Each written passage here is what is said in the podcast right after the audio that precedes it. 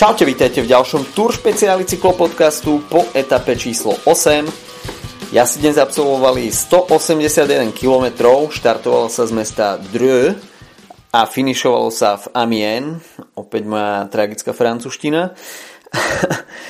a teda etapa rovinatého charakteru, opäť sa k slovu mali dostať šprintéry.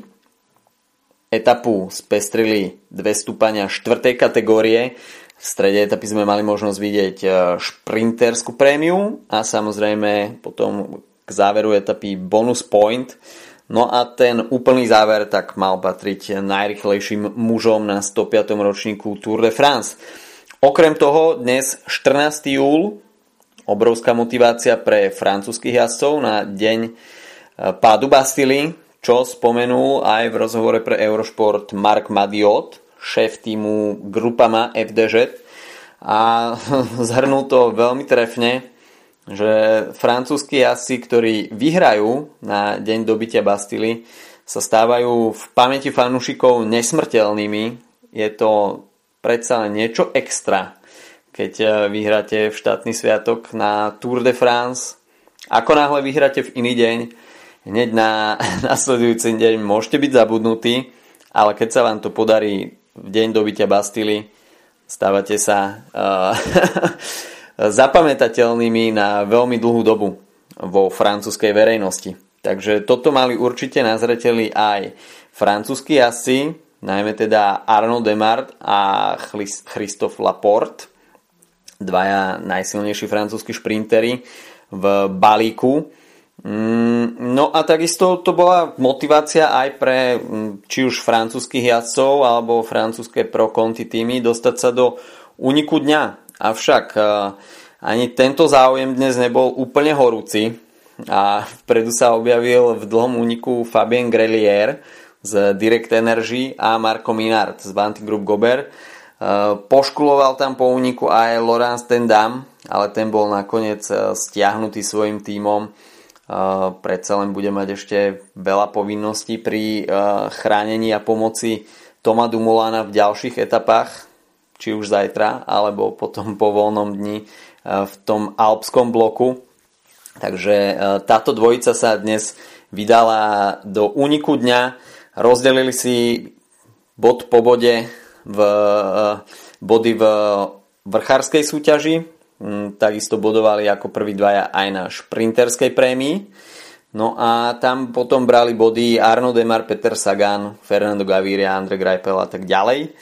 Takže Peter Sagan zo šprinterskej prémie si odnesol 13 bodov.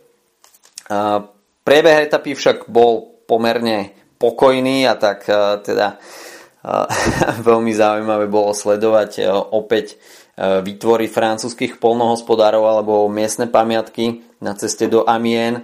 A, a takisto aj zaujímavý e, rozhovor z denníka L'Equipe, kde opäť sa dostal do rečí Marcel Kittel a to konkrétne jeho direktor sporty v Skaťuše Dimitri Konišev ona, onálepkoval ako egoistického.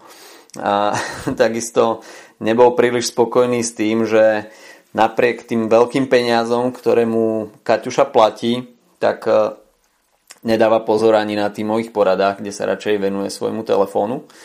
A takisto táto kritika bola určite spojená aj s tým, že Marcel Kittel v doterajšom priebehu túr zatiaľ veľa vody nenamútil. Rovnako tomu bolo aj dnes. A, hoci teda Konišov potom v rozhovore pre Cycling News, uh, Cycling News svoje vyjadrenia trošku krotil, ale asi mal na tom určitý kus pravdy. Mimochodom, telefóny v rukách športovcov sa stávajú čoraz väčším problémom. Minule som čítal aj článok, kde sa stiažovali tréneri v zámorskej NBA, kde sú basketbalisti úplne závislí na mobilných telefónoch a sociálnych sieťach Niektorí, väčšina tých tímov má zákaz používať telefóny, keď rozpráva tréner, respektíve pred zápasom alebo počas zápasov e, v prestávke. Ale niektorí hráči sú natoľko závislí, že jednoducho používajú telefóny aj napriek vysokým pokutám a zákazom. v šatni, takže nie je to problém iba Marcela Kytela, ale dá sa povedať, že športovci vo všeobecnosti nejak podľahli tomuto fenoménu a stáva sa to takou uh, pomaly chorobou. Čo už. Tými si to asi budú musieť ošetriť trošku ináč. Takže toľko uh, Dimitri Konišev a Marcel Kytel. Uh, samozrejme bojoval sa aj o ten bonus point a bonusové sekundy. Aj tento raz si to postrážil Greg Van Avermaet. Ale videli sme celkom dramatický záver, aj čo sa ďalších strát GC a stol týka. A to najmä Daniel Martin. 16 km pred cieľom sme videli pád a ocitol sa v ňom Julian Alaphilippe napríklad, Dan Martin, Tom Squinch, Omar Frail, tak sa mi zdá, že aj Tony Martin, mm, ale pre Dana Martina to už e, naozaj bolo zmačknutie tlačítka pohotovosť najvyššieho stupňa.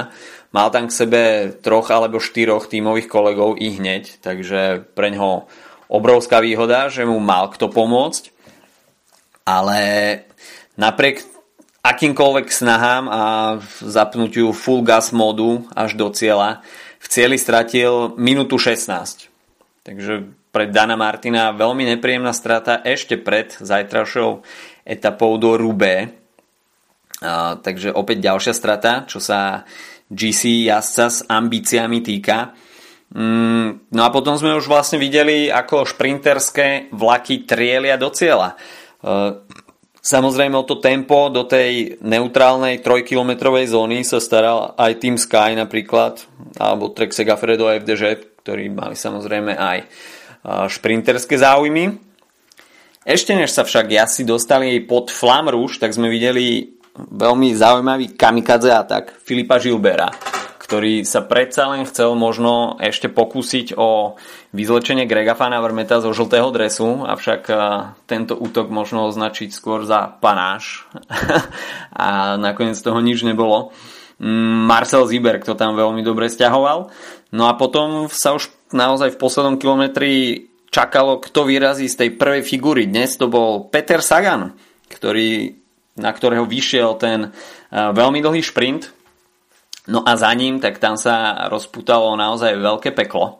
A boxerské rukavice si dnes natiahli uh, Fernando Gaviria a Andre Greipel, ktorí sa tam ocitli za Petro, Petrom Saganom pri ľavej bariére. No a v ľavom rohu s modrými rukavicami Fernando Gaviria, v pravom rohu s červenými rukavicami Andre Greipel. Andre Greipel tam Fernanda Gaviriu tak trošku privrel, zase nebolo to nič úplne dramatické, toto k tým hektickým šprintom patrí. Fernando Gaviria sa tam však už ocitol pomerne nebezpečne blízko bariéry, takže si tam musel robiť priestor už aj tak Cavendishovský hlavičkou. Obaja sa tam do seba opreli, um, takže uvidíme, či to bude mať nejakú uh, dohru u žury a či tam príde k nejakej penalizácii.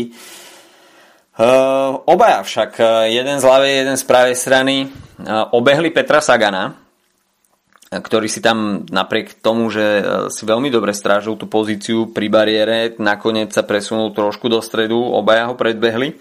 No ale Andre Greipel už možno keď si myslel, že tá rýchlosť bude stačiť, tak za nimi e, sa zrazu objavil Dylan Chronewegen, ktorý si to z práva popri Andrem Greipelovi presvišťal a preťal cieľovú pásku o Rozdiel podobný včerajšku ako prvý. Takže Dylan Chronewegen, back to back, deň po dní, víťazstvo.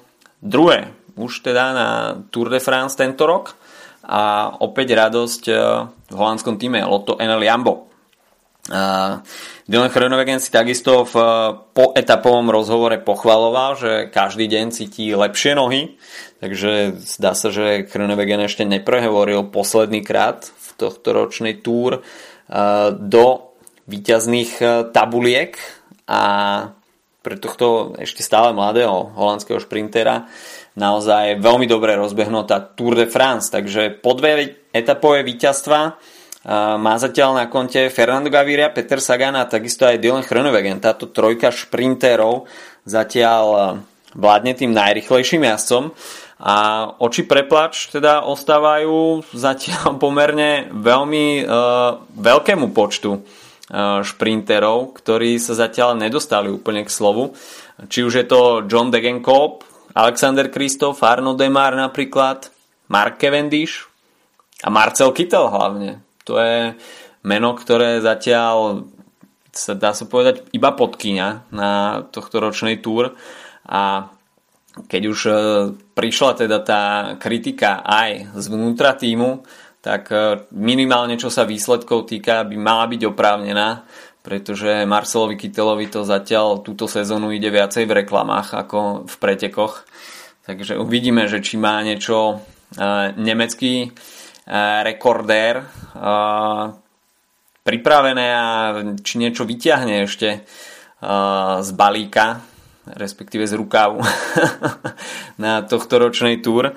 Zajtra však bude úplne iný deň a preto si ešte môžeme zdôrazniť eh, pozície v GC pred zajtrajšou etapou v Rube. Eh, Greg Van Avermaet zatiaľ v, v, v rúžovom, už, už blabocem, samozrejme v žltom, eh, pred Gerantom Tomasom o 7 sekúnd, TJ Van Garderen sa stále drží na treťom mieste so stratou 9 sekúnd.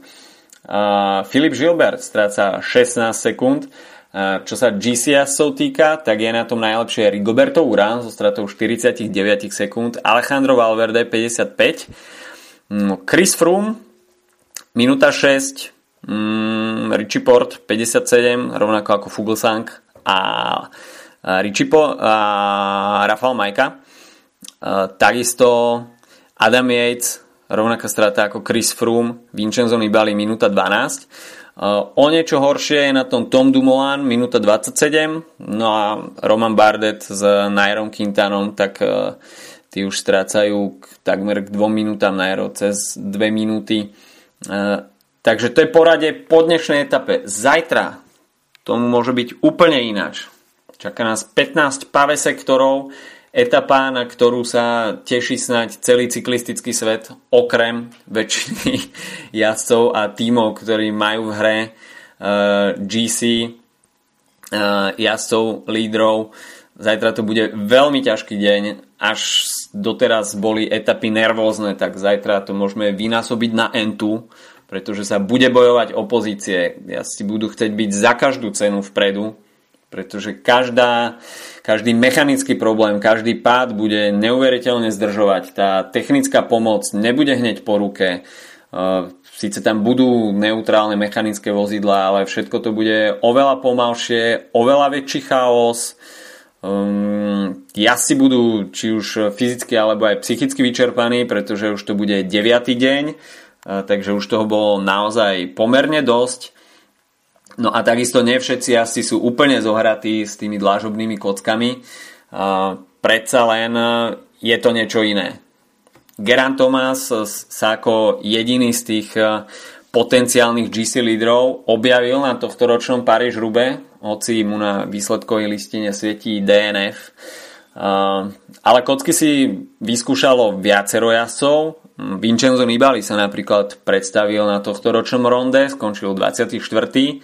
Alejandro Valverde s Nairom Quintanom si skúsili Dvarsdorf Landeren, no a takisto do tretice Movistaru Mikel Landa sa predstavil na E3. Samozrejme sú to o niečo iné dlažobné kocky, uh, tie belgické ako tie neotesané mačacie hlavy na Paríž Rube a zajtra čaká jasov 22 km, takže naozaj celkom slušná porcia. Pavé úseky, tak tie k Tour de France patria. Samozrejme, nie každý ročník je naklonený zaradeniu pavé úsekov do svojho itinerára. Naposledy sme mali možnosť vidieť pavé úseky v roku 2015, kde si s nimi najlepšie poradil Tony Martin.